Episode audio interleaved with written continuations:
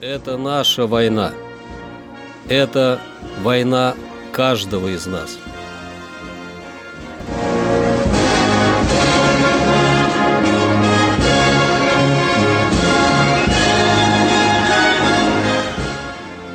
Проект информационного агентства «Регнум. Война.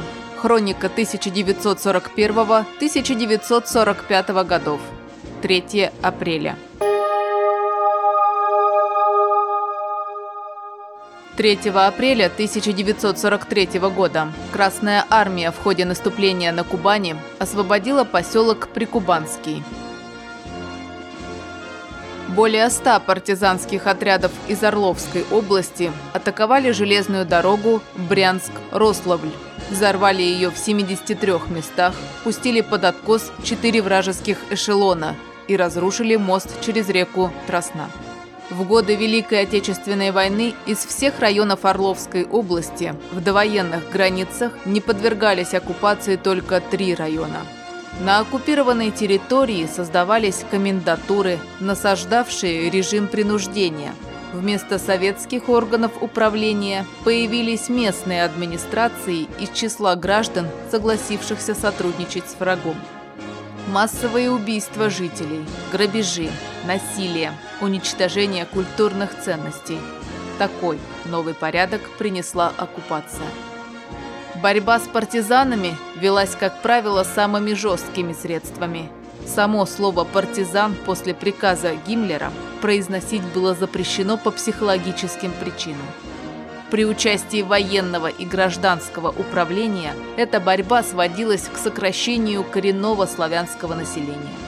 Усмирение в тылу проводилось службами безопасности вермахта и войск союзников, подразделениями СС и полиции, а также соединениями местных добровольцев.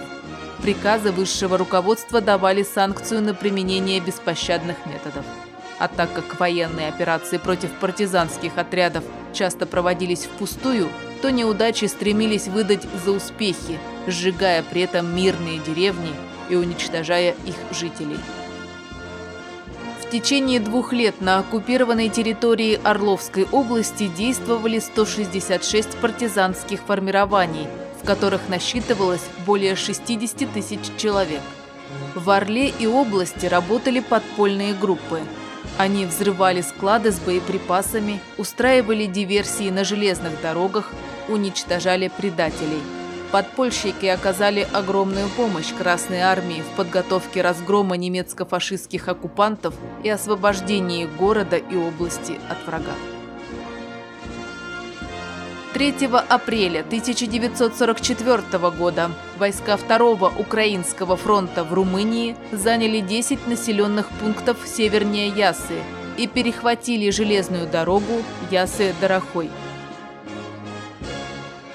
Красная армия на Украине освободила города Сирет и Хотин в Черновицкой области.